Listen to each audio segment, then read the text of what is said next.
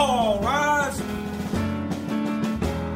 Americans all, Americans all. Historically and today, our country has been overrun by those with money and power, giving little voice to the everyday American. We're here to change that. Welcome to All Rise, the Libertarian Way with retired Judge Jim Gray. Each week, our program addresses the problems we are facing in our country, as well as thought provoking and effective libertarian solutions. This could change the way you see opportunities in your life and your children's lives as well.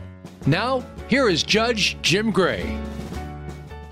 Hello and welcome once again, wherever you are in our great country or around the world. As stated, and this is Judge Jim Gray on the Voice America Variety Channel. You just heard the theme song for my musical, Americans All, and we use it here as a theme for All Rise as well. But if you're at all interested, we have either a condensed version of this, which helps mentor our students, uh, if you're interested and would like to take it on the road, in effect, to a middle school and perform it for an assembly, it's available to you. If you want to do the full length version, two acts for Americans All, which has also been performed, we can help you with that too if you're into community theater, high schools, etc. But today, I am going to first of all wish you a happy Fourth of July. It's tomorrow, and we're going to have uh, flags, of course, and hot dogs and fireworks and family and the rest, all of which is wonderful. But but also, I, I would just recommend that we take a few moments and pause and think about the United States of America.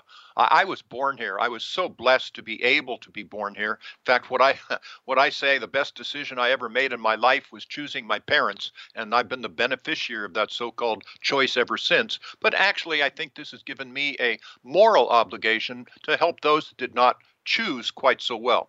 That I we've been blessed to be here in the United States. So I've been able to, in effect, spout off by myself without a guest on All Rise uh, several times in the past. The first one was our first our first broadcast, which was back on April 19th of 2019, where I just gave kind of an introduction. You can hear all of these on demand, of course, if you wish. Uh, April then the, the second one was on September 27th, 2019, where I discussed I think it was five issues plus a bonus. The bonus actually was we should go on to the metric system. I haven't felt any great surge for that, for that uh, carrying the day so far, but really think we should.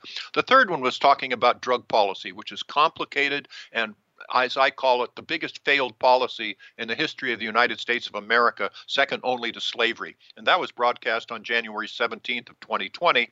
And then the fourth was on judging. I thought people might be interested just in knowing what a judge does, uh, what the, the pressures are, what the responsibilities are, etc. So that was broadcast on February 7th of 2020. And then the fifth one, the last one that we have done, uh, we were talking about a call-in show, and that was on uh, June June the 5th of 2020 uh, with regard to the COVID-19 virus. So we were kind of taking that's the first time I've done call-ins before, and it was really kind of fun. And it was just just of course we uh, we libertarians submit ourselves to what we call AMAs. AMA means ask me anything. And I really don't think that neither Biden nor Trump will submit themselves to AMAs in any time in their campaign, but we do it routinely. So that was kind of fun when you'd have call ins to, to go through and do that. But this one, uh, broadcasting now, the day before the 4th of July, and I'd like to entitle it Make the System Work. You know, what does that mean? Well, all of us in our country, whatever station we're in, are in a position on occasion to help make the system work. And I'll give you a really short example. I was actually on a speaking tour a few few months ago now, uh, back at Columbia University in New York City, and I found, saw that wow, it's really close to Grant's tomb, which I had, not visited for huh, decades. So I went over and looked at it, and inside it was just really inspiring, quite well done. But on the outside, it had a bench that was made out of tile, really colorful. If you've ever been to Barcelona in Spain, when you heard of the architect Gaudi, it's just a flamboyant person. Might as well have been designed by Gaudi, but it had weeds growing through it. In fact, tree, almost small shrubs going through it, which was just awful. And the sign, it was a national monument, so a sign was down on its side on the ground. So I took some pictures, sent them off to the head of the National Park Service, saying, "Not on my watch." And quoting Bob Dylan, actually, who said, uh, you're either busy being born or busy dying,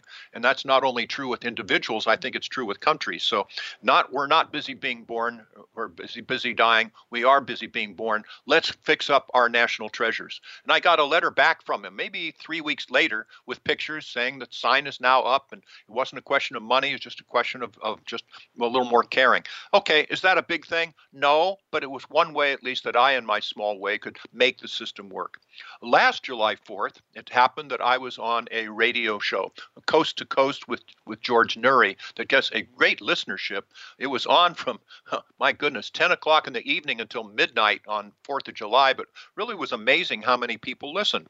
We are talking about the war on drugs and the the criminal justice system in general. And as a result of that, I received letters from 11 inmates from prisons all around the country. And uh, couple of them said that they were factually innocent, and they uh, were so convincing to me. I forwarded them on to the Innocence Project in the in the uh, cities where they were their prisons were. But it's just a terribly harmful thing to think that we even have one person in prison who is factually innocent in our country, but uh, we have uh, we have many, I fear. In fact, you go back to uh, November the 8th of 2019, I actually interviewed a man named Justin Brooks, who is the chair of the Innocence Project in San Diego, and he said, uh, you can listen to it. I was horrified then to hear him say it. I'm still horrified now. He's been doing this for 20 years. He himself has walked 29 people out of state prison who were factually innocent. This is simply not something that, that, that, we can tolerate. So we should, in fact, inquire anyone that says they're factually innocent. They should have the ability to, to show that with, with government assistance if necessary. So as a result of that, I started communicating, corresponding with these, these in effect, pen pals, these 11 inmates, and asking them, well, what is life like inside a prison? What, what is life like? The good, the bad, and the ugly. And they started corresponding and they gave me more information. And as a result of that, I, I turned that into a magazine article. It's actually just about to be published. It's in this July's version. Uh, issue of Verdict magazine. So it, it is available, and i have sent now a copy of those to each of the uh, the inmates that was my pen pal. But we talked about what life is like. One of them said that he is Jewish and that he had heard that there was a hit out on him from some some skinheads, as he called them. And uh, he knew that the warden was aware of this hit out on him. He knew that the correctional officers were as well, but they didn't protect him. And soon enough, they had these two guys who were stabbing him in the back with a homemade knife. They call it a shiv, all the while yelling, Die, Jew, die. Now, he even included what looked to me like an official medical record from the prison cause of injury attempted suicide. I mean are you kidding me? Anybody you think would ever stab themselves in the back uh, much less seven times. So i wrote to the warden said there has to be a, a, an investigation of this. I got no response. And of course they i wasn't entitled to hear the specifics but i was certainly entitled as a citizen retired judge to know that there was an investigation. I got no response. So Three weeks later, I wrote to the prison warden's boss, namely the governor of the state of California, uh, and sent a copy to the prison warden saying these were the allegations. And right away, it didn't take long. Oh, dear Judge Gray, uh, yes, we've conducted this investigation. We've done this, that, and the other thing. And I hope that they respond to the governor, who should be able to hear that. But it's a small thing, but that makes the system work. How can we do this? Well, I recently ran for the Libertarian nomination for president. Uh, I did not obtain that. It was instead uh, given to Dr. Jo Jorgensen, who is a uh, uh, teacher at Clemson University, and a man named Spike Cohen. But uh, you know, we're what would we do right away if, in fact, we were to win the nomination for president, I, I, would have said that I would have taken marijuana off the medical schedules immediately, off this Controlled Substances Act, and allow each state to decide how best to serve and protect its people. That is something that marijuana never should have been on this and to begin with, uh, and we needed actually a constitutional amendment, as you know, the 18th Amendment, for the federal government to make alcohol illegal, for heaven's sake. And then, of course, when it was repealed by the 21st Amendment, how could we, in fact, make marijuana? Marijuana illegal in our country? And the answer is some chicanery. Actually, back in the Marijuana Tax Act of 1937, uh, we didn't make marijuana illegal. What we did kind of slyly and end run. We said, okay, Gray, if you you can sell ten dollars worth of marijuana to your neighbor, but we're going to charge you a 60% tax on that, and we're going to have you fill out some cumbersome forms. And if you don't fill it out and you don't pay the tax, we'll prosecute you for tax violations. So that's the way it was all the way up until the Nixon administration, in which uh, then, for the first time in our country, we made marijuana illegal by putting it on the Controlled Substances List, Controlled Substances Act. And it is a now, as we speak, a Schedule One drug which means that it has no medical value whatsoever. Uh, heroin is on there as well. Uh, it has no medical value whatsoever. And I'm truly of the belief, and I've gone to, the mattress on this quite a bit, that uh, this was a crime against us in since 1937 onward because we have prohibited research. And I'm completely convinced that the CBD oil in marijuana, which has no mind altering substances, that's the THC, no mind altering substances whatsoever, but it does have medical propensities. And I think it will be a positive medical revolution and is now starting to sweep the country as well it might. So that would come off the controlled substance Substances Act, uh, as well as allowing each state to decide how best to serve and protect its people. And if they want to still make it illegal from state to state, that's fine. And if you were illegal and somebody were to smuggle marijuana into that state, that could be a violation of federal law because we would help enforce those states. But many of them have already made medical marijuana available and now recreational cannabis as well. Good for them. So there's also various things that, that you have to focus upon.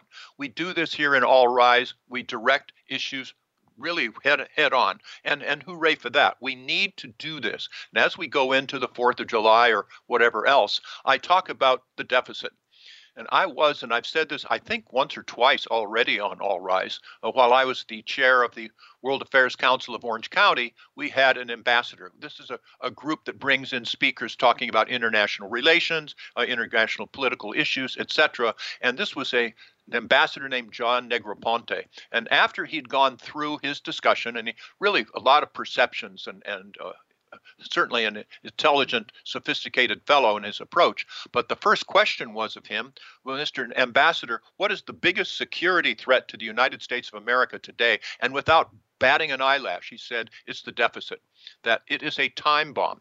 And I, when, and, and during my uh, run for the nomination, libertarians, I was actually just was mentioning that I just become a grandfather. And boy, what an exciting moment that was. On April the 22nd, became a grandfather, little Hudson.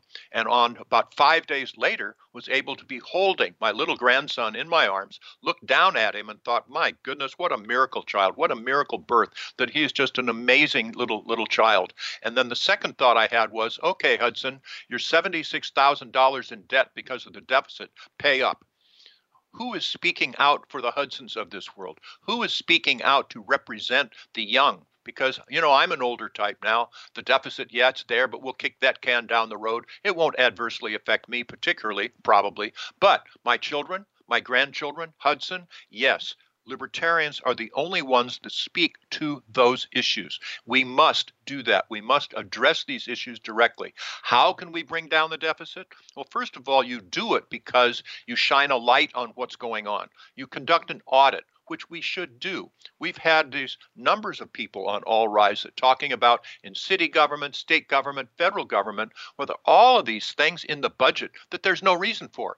That if you were a a family, you would conduct that audit yourself routinely and you would cut out those unnecessary expenses. Do certainly the same thing as a company. Well, we don't do it as a government. Why? Who knows? It's politics, or eh, why not? We'll just raise taxes and increase it. So we need to sign a light with regard to all federal agencies. And this was one of the planks that Larry Sharpe and I had in our campaign that we would have an audit. We have a we call it sunset provisions where each federal agency would be required to come to Congress individually on a routine regular basis say every 5 years and at that point with coverage on C-SPAN or something so we could, all could see it hey what have you accomplished the last 5 years for example what were your goals how much did you spend you know what what successes did you have? Did how much bang for the buck did we get? And then okay what is your budget for the next 5 years? What are your goals? What do you propose to accomplish? How much do you expect to spend? And then we could all look at it together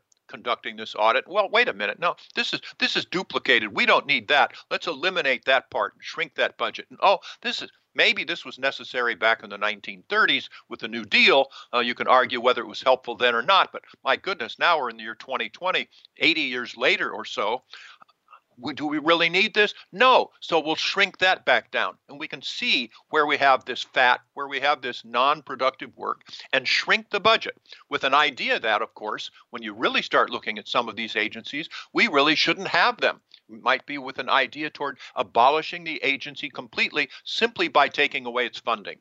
Now, which agencies?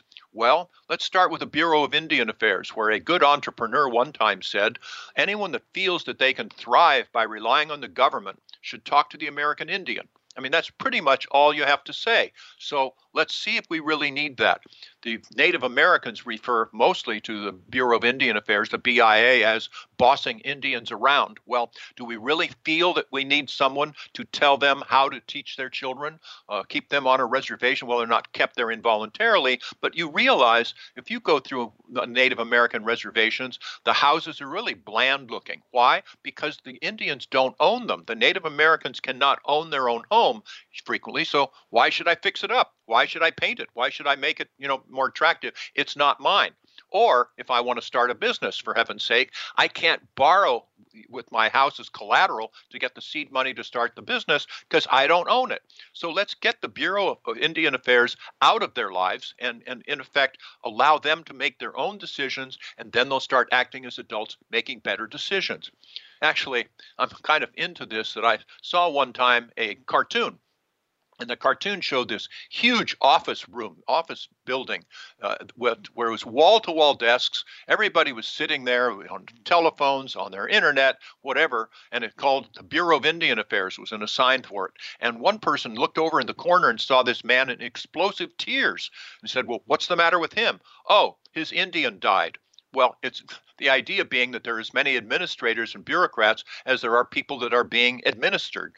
No, I think it would be a strong case to have the Bureau of Indian Affairs simply abolished. But I'm not I can't do that as president or as anyone else, but we can do that as a country. We can have an audit of these various agencies to see if they're necessary or not. And once they're shrunk down, then we start addressing the budget start helping Hudson and all of our other children. These are things that any company would do.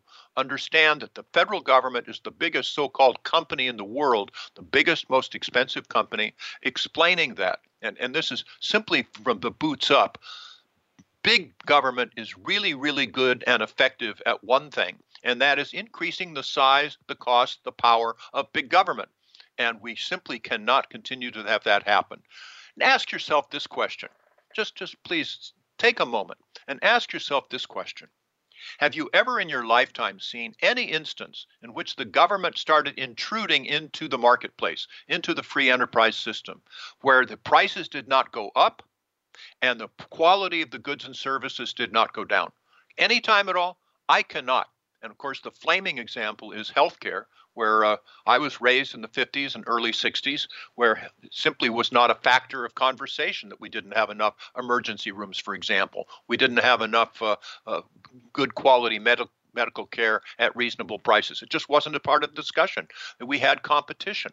And instead, think of three areas today where we have good quality health care at reasonable competitive prices. What are they? Well, LASIK eye surgery, because it's voluntary. Don't have don't have insurance companies, don't have government involved. You have dental cosmetic surgery or other cosmetic surgery. Again, you can come to Dr. Gray. I'll give you a really reasonable work, I'll give you a payment schedule, etc. You get the government out of these things. And it's pretty much the same thing now with government saying when companies can must close or when companies must open. No, get the government out of that. Central planning out of government simply does not work. And we've got to bring back the the free market area, certainly with some oversight and the rest. But that's where we are. So we would look at the deficit. That is clearly something that we must do, we must address, we must talk about. What's another one? Well, we're going to come back in a moment and talk about the the safety net that I would propose of Milton Friedman's idea. But before we do that, let's talk about the FDA, the Federal uh, Food and Drug Act. It required originally that only they would oversee safety of pharmaceutical products. And of course, nobody wants to have arsenic in your aspirin. So if it's harmful to you, yes, it should be prohibited and we should have quality control to that degree. But over the years, then, I think it was in the 1960s, they also expanded that to mean efficacy. I mean, is it effective at what it does? And the answer to that is no. That let the marketplace decide if it's effective or not. If it's going to harm you, that's one thing. But if choosing effectiveness, the market is much better at doing that. The customers can decide pretty quickly whether this really does help or not. But with the FDA, it adds another nine years or so average onto the process of getting various pharmaceutical products certified. It costs extra tens of millions of dollars as well. So if you would just eliminate that, as we have seen by the recent COVID 19 problem, we're getting testing out. The, the, the, FDA harmed us by, by putting this more impediments in front of being able to get testing kits out or ventilators or the rest. Government impeded this. Finally, of course, the government fast tracked these issues, which basically just shows that they shouldn't have been there to begin with. So the FDA is simply something conduct an audit and see whether the private private sector can do this. One thing that you've all heard, I expect, is Underwriter Laboratories. You see that UL symbol on the toasters or on various products. It's a private group and it's not required for in order to have Westinghouse or Westinghouse or General Electric or whatever sell toasters, but they do because they know that they were tested and the the customers know that they'll get better quality. Well, why not have something similar to that with regard to pharmaceuticals as well? And on that subject, we're interested in reducing the costs of our medical care and increasing quality and, and uh, uh, boots on the ground. Why don't we allow three types of drugs instead of two? Today, we have prescription drugs, which you, of course, need a doctor's prescription to get, or we have over the counter, where you can just go in and, and buy cases of aspirin or, or, whatever if you want to. Why not have a third type of called behind the counter? Because we have pharmacists. You go into any pharmacy, they have trained pharmacists. They're medical doctor trained, and they know a lot more about the effectiveness of drugs, the combination of drugs. Oh, you don't want to take this drug along with that drug, or be sure not to drink alcohol, whatever. So, you as a customer, a patient, can go to a pharmacy, talk to a, a pharmacist, tell what your problem is. Oh, it used to be, you know, when I got the flu, I took such and such a pill. It worked pretty well then. And you can actually have this dialogue directly, and then they will give you this this pharmacy this uh, these pharmaceuticals. You don't have to go to the expense and trouble of seeing a GP, you know, a general practitioner. Probably the pharmacist knows more about the effectiveness of drugs anyway than than the GP does. You would be able to eliminate that step reduce prices and, re- and increase effectiveness. These are things that government should get out of the way with government impedes our progress. So these are things that we talk about on All Rise. We're going to continue to talk about them, and I'm just happy to be able to share these thoughts. I don't have all the answers. I know. I prove that pretty much every time I guess I open my mouth. If I run into people that have all the answers, I run as fast as I can in the opposite direction and would anticipate that you would want to do the same. But if you have questions, you have thoughts, uh, as well as occasionally we'll have call ins, but go to judgejimgray.com. It's interactive, so you can send me an email through judgejimgray.com. I will respond to you. Your thoughts about any of these issues or about other ones that you feel that we should discuss here on All Rise. But one that I'd like to discuss as well. And that is a safety net. And as soon as we have the, this break for, for a few words, we'll come back and talk about a safety net that I would like to have presented to us all. I was in the Peace Corps. I care about people. I think that just because if I were bleeding on the street, as I've said on this show before, if I were bleeding on the street right here, you would have no legal obligation to help me whatsoever unless you help cause my injuries. That would be different. But we will because we want to, because we're compassionate people. So I'm not entitled to it. Just because I'm alive does not mean you owe me anything. There's no entitlement at all. But we will because we want to, because that's the type of people we are. So I'd like to come back in just a couple of minutes after you listen to these announcements. We'll talk about the safety net that Milton Friedman came up with. He called it a negative income tax. I don't like the word negative, so I say a stipend instead. But I'll try to explain it. I'd be interested in your thoughts, and I certainly wish that we would be able to implement this because it would vastly reduce the bureaucracy of our government, vastly reduce the intrusion, vastly improve the, reduce the cost. See what you think. After these few messages, we'll come back and talk about Milton Friedman's safety net. So stay tuned.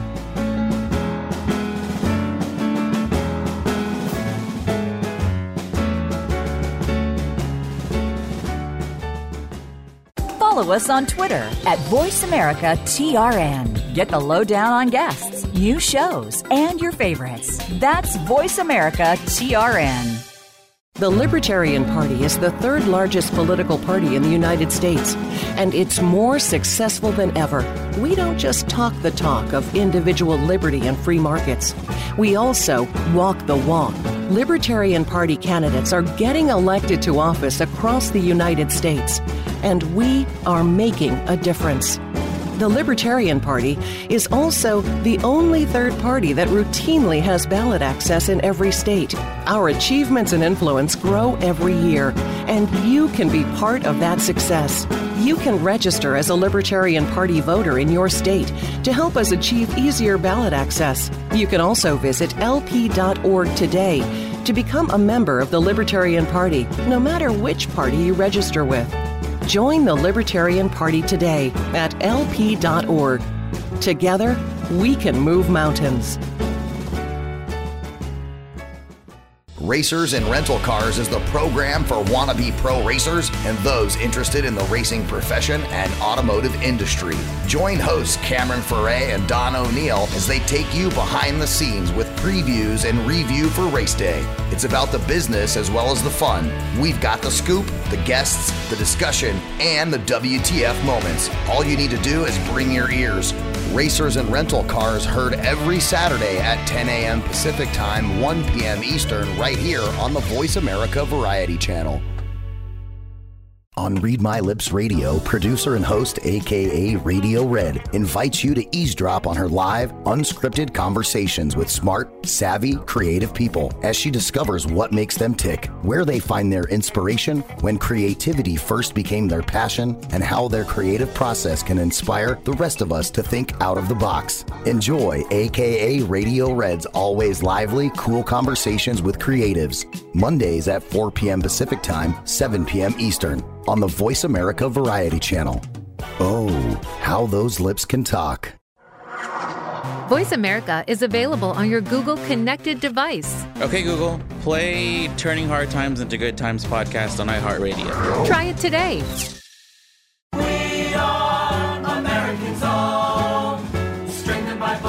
You are listening to All Rise, the Libertarian Way with retired Judge Jim Gray. To find out more about Judge Gray, visit judgejimgray.com. That's judgejimgray.com. Now, back to All Rise. Well, welcome back after listening to those messages. I, I am a libertarian. I, I was a former Republican with the passage of the so called Patriot Act, which I then saw and still do see as a direct frontal attack on our civil liberties. Uh, I could no longer be a part of any group that would condone, much less assist that direct frontal attack. So I, it took me 13 seconds to realize that I really am a libertarian. Uh, we have made substantial mistakes as a libertarian party for the last decades, allowing other people to label us. We've talked about this before here on All Rise, but if you were to just give a Rorschach test or just a connotation, say the word libertarian, and a lot of people, I think, un- unfortunately and even wrongly, would say, oh, they're kooks. Oh, they're survival of the fittest. Oh, no government at all, or completely open borders, no controls. You know, there are some people, I guess, that believe anything, but but we're not. We're practical people. We believe that government should be reduced in our lives. The intrusion. One of my campaign workers came up with the idea that look, government, we're going to try to. Your libertarians get government out of your bedroom, out of your wallet, out of your business, and out of your way. And in so many ways, that just happens. We've heard others talk about all of the requirements for, for licensing and, and for permits and stuff that the local governments require. Almost completely unnecessary. I've said in my in my city that if you're going to put in a new water heater, you're going to pay some private company to do it, but you also have to pay $50 to the city who come out and inspect. Well, the the the people that are selling me the the water heaters they're they're bonded they have insurance they know what they're doing we just don't need to have the city be involved with that are you aware also by the way on this subject of licensing that in our country we never really required people to get marriage licenses. Have the have the city or the state government oversee the county government oversee such a process? And it really began with anti-miscegenation laws. I think they were in the south where they didn't want to have racial intermarrying. And so inter- intermarriage races so interracial marriages. So so they started well how can we keep that from oh we'll make the respective bride and groom come into us directly so that we can see them oh we won't give them a license if in fact they're interracial. Does that how does that make you feel? You know i don't think that it used to be that you would simply announce to your people, your friends, your neighbors, hey, we're now getting married. You'd have your ceremony, probably in a church or, or religious location. But the, why should the government be involved in these sorts of things? It's encroaching and it gets into our lives. So if you're interested in looking at this, uh, go to the website isidewith.com, the letter I, S I D E W I T H.com.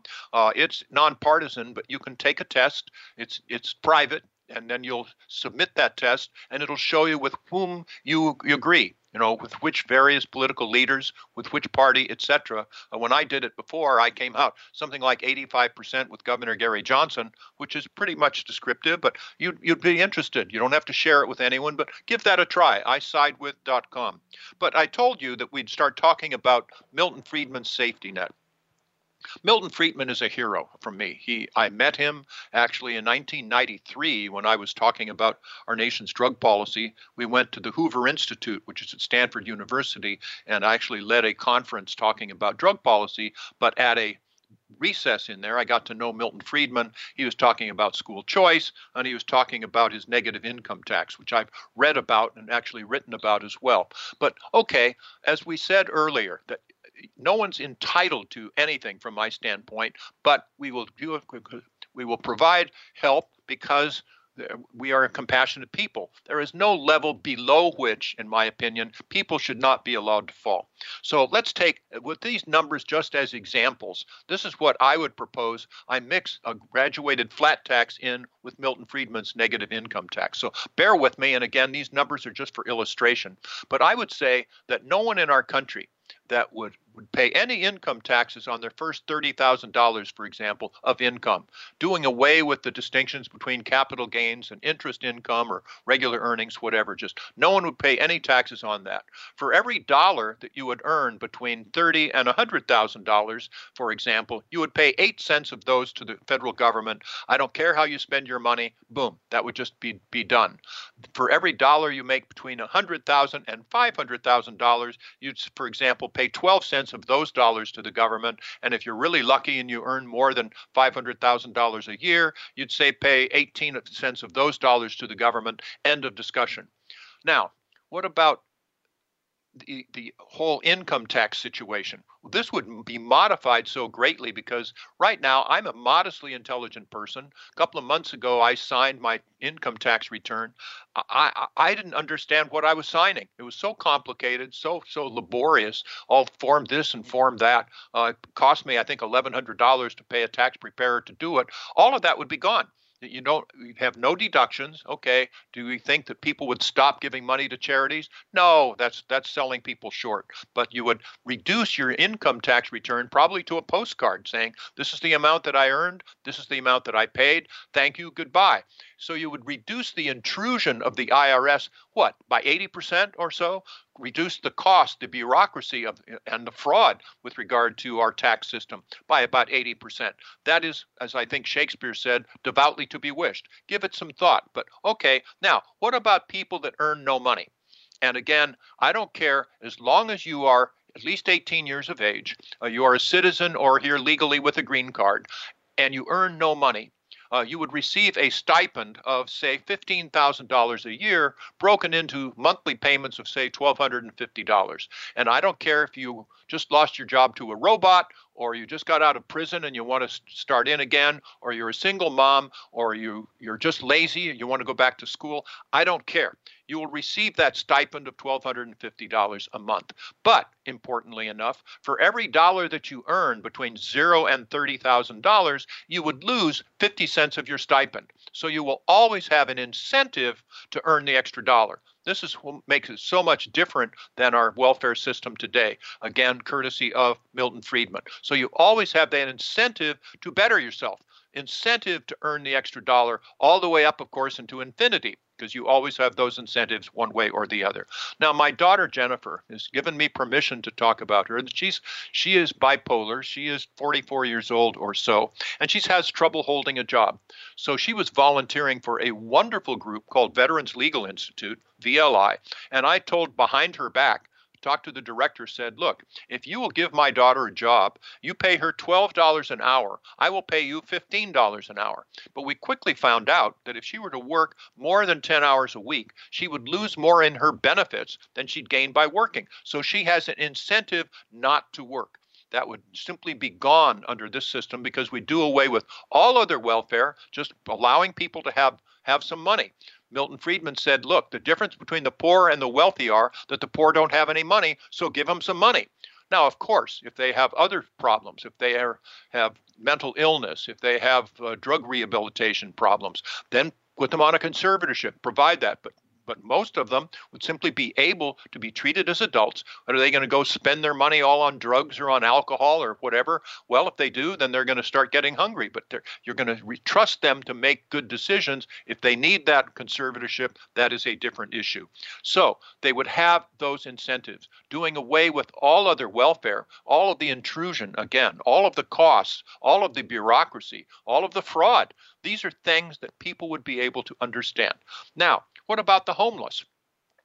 Again, it, it, it, troubles me. And if this is sexist, so be it. But the people being homeless, really in my country, is a blight, I think, on who we are. Not because we owe them anything. Many, many, of course, have mental illnesses, drug problems, etc. And it either bothers me more to see a woman be homeless than a man. And if that's sexist, then so be it. But that does trouble me more. But what about the homeless? Well, if they were to have an equivalent of an ATM card or account with $1,250 in it every month, routinely, people could count on it, then the private sector would quickly start coming up with a solution. Maybe an inexpensive board and care facility, maybe uh, low cost housing, whatever that might be. And then you would have an institutional response. Because today, as you've seen, and we've discussed before here on All Rise, today what we have is some politicians occasionally feel some political pressure. They feel guilty. They'll throw $10 million at, at such and such an issue, put them, put the homeless into a motel for two months or something until the heat blows over, and then they're kicked out again, and the situation goes on as before. That's not an institutional response. But this negative income tax, this safety net, this stipend would be an institutional response, but they still have an incentive to improve.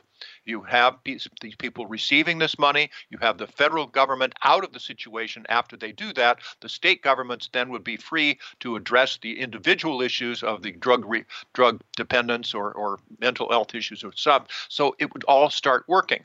Well, one question could be okay, but it's more expensive, for example, to live in New York City than it is in Arkansas. And that's true. Should you make a differentiation between that, uh, New York City, or not? Uh, we'll put our heads together and figure this out, but it might be a benefit to encourage people to go back into the suburbs where it's less expensive. I don't know. These are details that we should all be able to work out. But these are things that I think we should look at. What do you think? You think this would be a program that would work? uh, be able to to address the homeless issue because today again you know it's it's it's really a terrible thing we're spreading disease we are having people being set upon by by others uh, the rest but you have no institutional responses. Basically, it's just a question, for the most part, of moving them from one place to another, and uh, that so we rescue one area from being from the homeless, but just basically end up doing others. So these are security issues. These are institutional responses that I think we should employ. I'd be very interested interested again in your thoughts. I take these things seriously, and that we should be able to implement such a, such a program.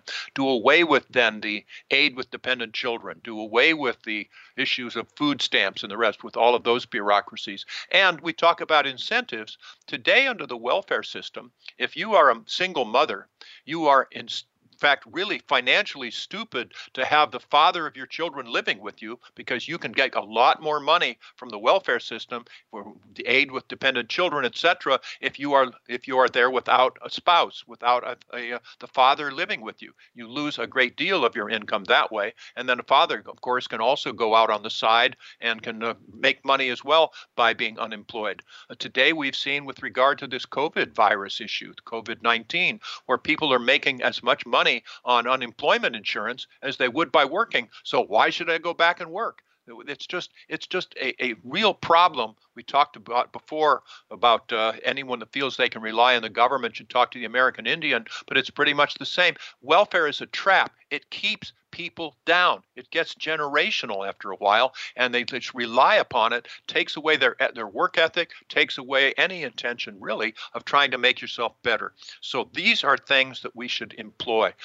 We need to have in effect, incentives. As Milton Friedman say, incentives matter. They should always be a part of the discussion. They don't necessarily, financial discussions, make every decision, but they're always a part of the equation. So these are things that we address on All Rise. Once again, I'd just be very interested in your thoughts.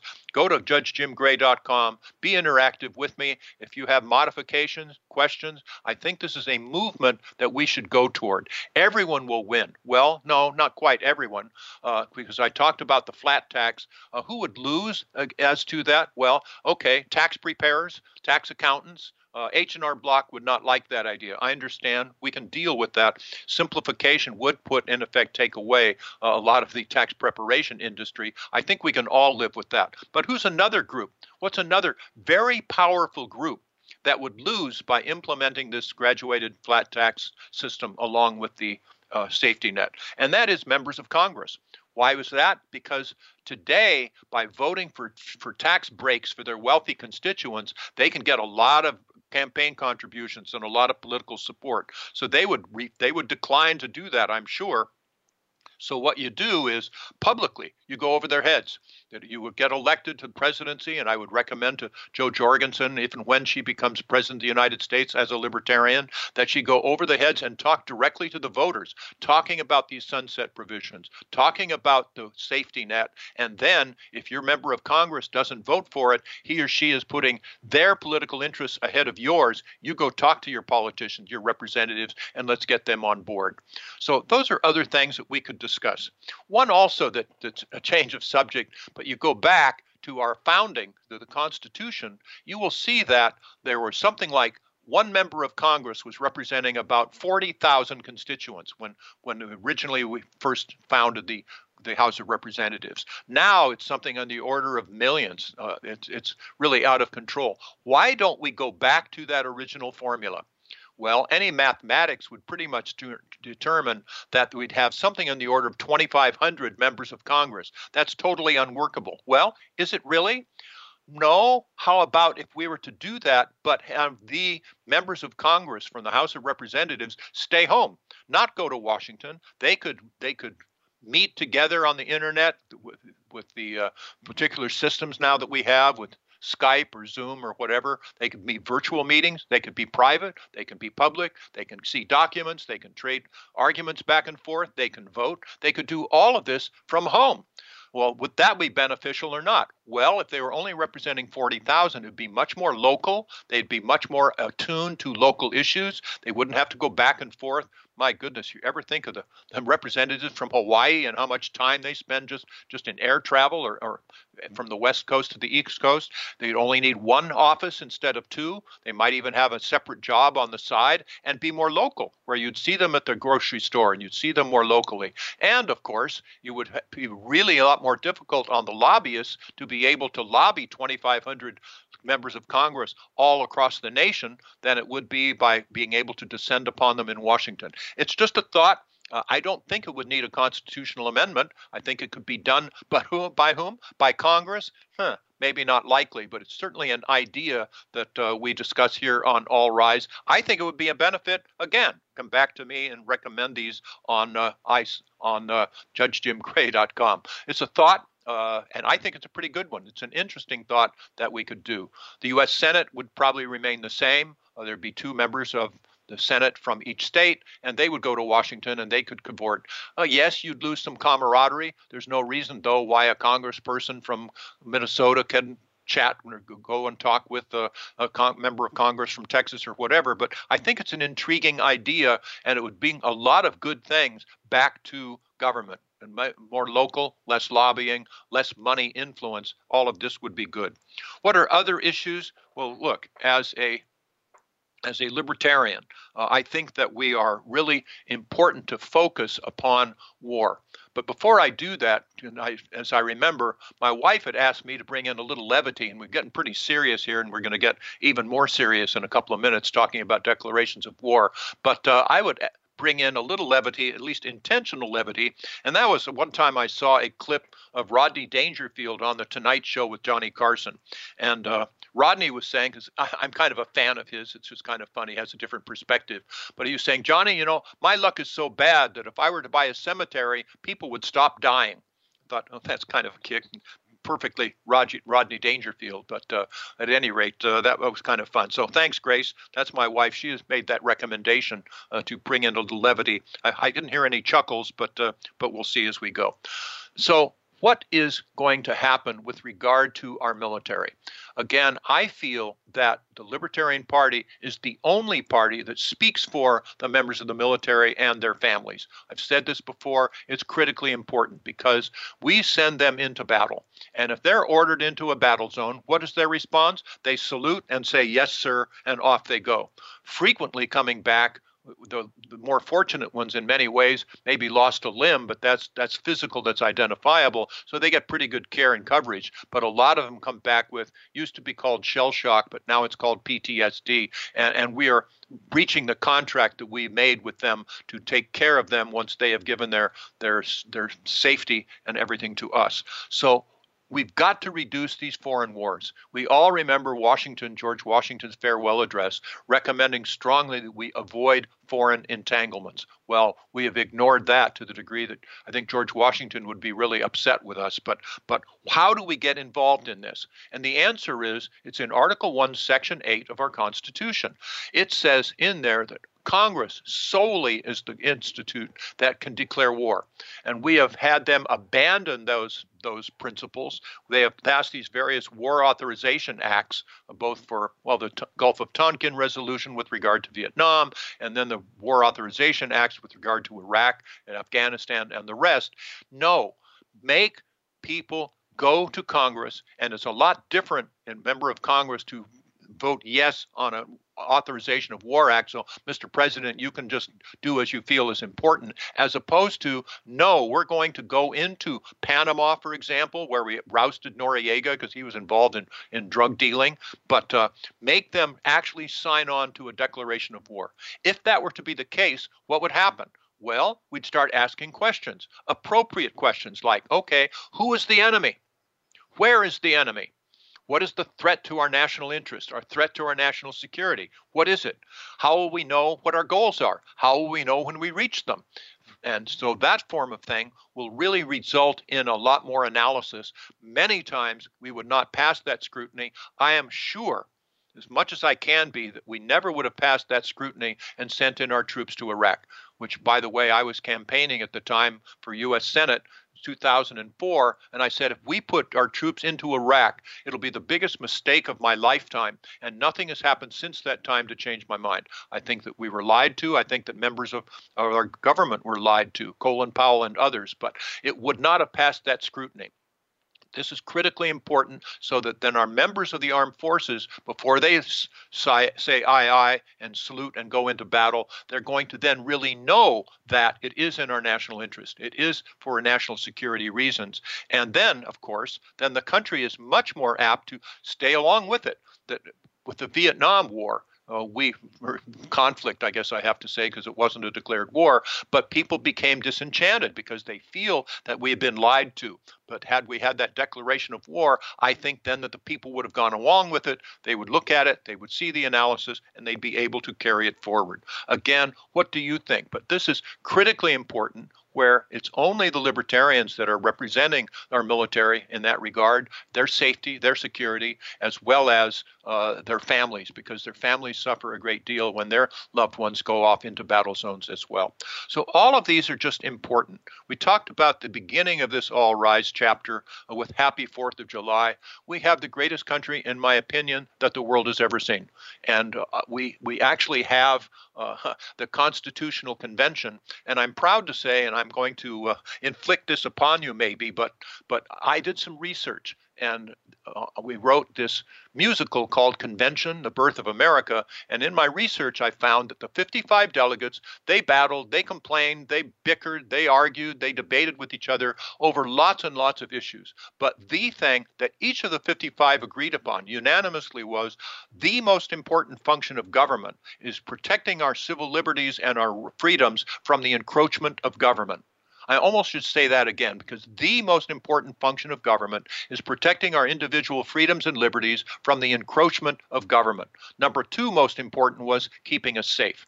We've gotten away from that so much. So we have this musical. I'm proud of it. Again, it's called Const- it's Convention, The Birth of America, and it uh, shows the Constitutional Convention. And of course, it takes it, it's historically accurate. It's also a lot of fun along the way. I haven't gotten it to be performed yet, but I'm talking with the National Convention Convention, a Constitution Center in Philadelphia, and maybe we'll be able to, to have it staged there. But but one way or the other, I'm I'm pleased about it. We also hold the delegates responsible, uh, keep them accountable, because yes, they did approve slavery, and we have one song called "What About Me," where the delegates are really kind of puffing, saying freedom is what we long for, brotherhood is what we live, and things like that. And then you have a slave saying, "Well, what about me?" You know, you you build your your fortunes on our backs and take advantage of us. So what about me? And then you have a, a woman, Abigail Adams, or maybe someone else, saying, well, you know, cooking, cleaning, and sewing, but I don't see any reason to rejoice that we can't get an education, we can't travel. You know, what about me? Then you have a Native American, of course, who says, "Well, gosh, you know, you we welcome you into our forest. This is the thanks that comes. Disease starvation, and you leave us just with the crumbs. What about me?" And finally, then a blacksmith, taking for kind of the middle class, saying, "Well, we've bought and fought and died for freedom too, but we can't own any property. How about lending us a hand? Oh, no, you're not going to do that. You're the well-bred, well-fed, well-read, well-wed. Why you always meet in secrecy." And, and goes on. But so we go through the entire Constitutional Convention, and I'm coming up with something here because we have a finale where we actually sing some songs through the ages in which we actually can can uh, finish this off, and then the we get applause and the curtain comes down. Then the curtain goes up again, and Ben Franklin, who's been our moderator, leads George Washington back outside and says, "Well, George, if you think people have been eavesdropping, well, yeah, gee, dropping your eaves, that's got to hurt. Well, but but manager, turn on a little more of the, the candle power. Wow, look, there are people watching us. Well, George, is there something you want to tell our descendants? Where we're now in the year 2020, well, 240 years later. George, is there anything? Well, yes, it is. And then he sings this encore, joined by Ben Franklin and soon the entire cast. They say you like to call us founding fathers. Our portraits are still in your history books. To that we'd like we say we're deeply honored and glad to see that artists captured our good looks. But if you're our if we're the fathers, you're our sons and daughters, with some greats and grands appended, that's for sure. And though we never met you, we knew you'd be coming along some day. So we wrote this Constitution to keep you safe and strong, the American way. Keep it alive, see that it thrives, and pass it along again. But you have to be wise, just open your eyes. You have to be strong, and then teach your children well, maybe even tell them of your founding fathers, how their sons and daughters carried it through a hundred or two perilous years to hand it to you. For now you, you are the people. It's you. You are the we. It's yours, your Constitution. It belongs to you and me. Yes, you, you are the people. It's you, you are the we. It's yours, your Constitution, for this land of the free. Carry it forward, carry it on, protect and defend it in keeping it strong. And when there is weakness, amend if you must, but harbor no meekness, defending this trust. For you, you are the people. It's you, you are the we. It's yours, your Constitution, for this land of the free. Curtain. Happy 4th of July. It's now up to us. It is our responsibility. And if our government is not working, it, we have no one to blame but ourselves. Make the system work. We have so many protections, but we've been, if the government is not working, we have no one to blame but ourselves. That's at least my thought. Happy 4th of July in the greatest country the world has ever seen. And thanks for joining us here on All Rise, the Libertarian Way with Judge Jim Gray. It's a pleasure to be able to be your host. It's a pleasure to be able to share thoughts with good people. I have interesting guests. You can order up any of the past shows on demand, as you know, in Voice America Variety Channel. But in the meantime, just bless you protect yourself, enjoy your Fourth of July, give our give our great country some thought and some help by making that system work. in the meantime, then I'll end this one, this edition, as I end with all of them, saying life is good. Why do I say that? Because it truly is. Happy Fourth of July. Talk to you soon.